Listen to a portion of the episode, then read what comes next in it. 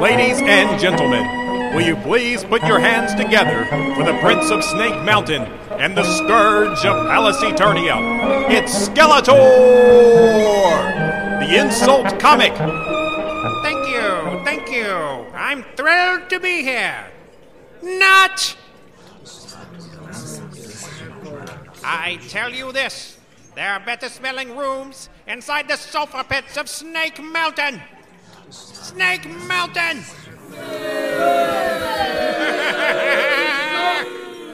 and look at this front row. Is this a comedy show or a meeting of the village elders? Because they're all so old and feeble. I mean, how about this guy and his mustache? He looks like Man at Arms Grandpa. What's your name? Um, Fred? And what do you do, Fred? Well, I work in the mine down by Thamor. Shut up, you fool!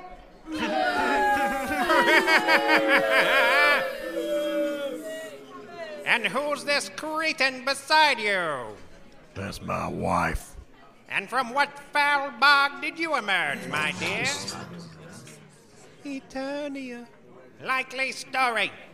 I'll wager you dwell in the same malodorous tarn that plays home to the likes of Leech and the Snake Men.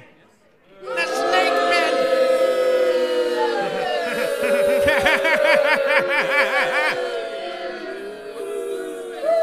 You suck. What did you say? Boo.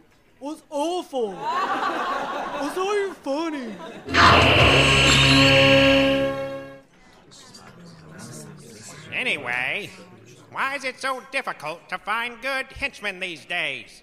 I spend all my time looking for filthy mutants with bad breath and minuscule brains. And little did I know I could just sell tickets to this place. Because you're all the worst. I mean, just look at the hairy arms on this fellow. He looks like Beast Man. What's that? Speak up. I can't hear you over all the flies that buzz about your general area. You don't look too bright either. Maybe you can share a brain with the guy next to you.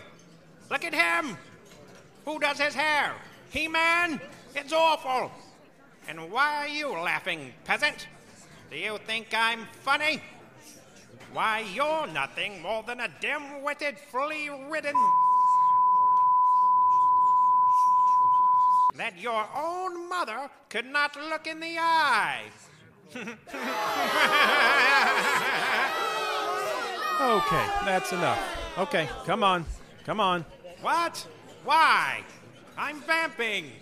It's called crowd work.